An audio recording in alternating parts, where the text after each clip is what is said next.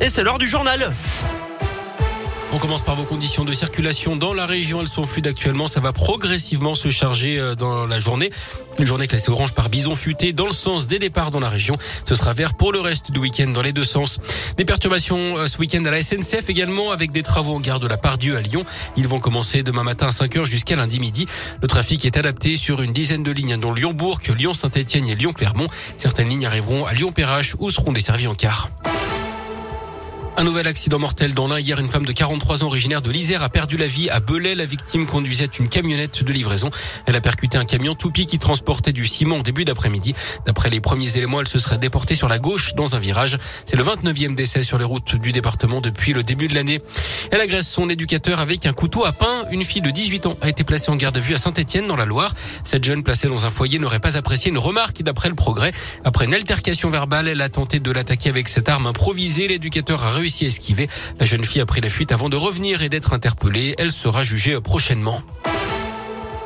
Le bras de fer entre le Sénat et le gouvernement sur le pass sanitaire. Les sénateurs principalement de droite ont voté un texte qui ramène du 31 juillet au 28 février la prolongation des mesures de freinage de l'épidémie. Il prévoit également une sortie du pass territoire par territoire.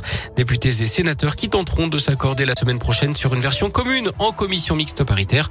En cas d'échec, c'est l'Assemblée nationale qui aura le dernier mot.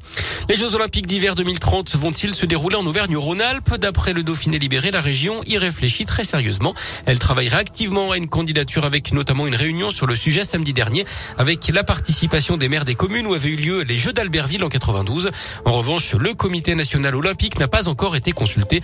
Le projet a quand même peu de chance hein, d'aboutir, surtout avec l'organisation des Jeux d'été à Paris en 2024. Du foot et en Ligue 1, le coup d'envoi de la 12e journée ce soir avec un choc entre le PSG et Lille. Demain, Saint-Etienne sera à Metz à 17h dans un duel de mal classé. Les Verts sont derniers, les Lorrains avant-derniers. Ce sera d'ailleurs sans les supporters stéphanois. La préfecture de, euh, Moselle les a interdits de déplacement demain pour des risques avérés de troubles à l'ordre public. Haut de tableau, Lyon 9e recevra Lens, 2e à 21h.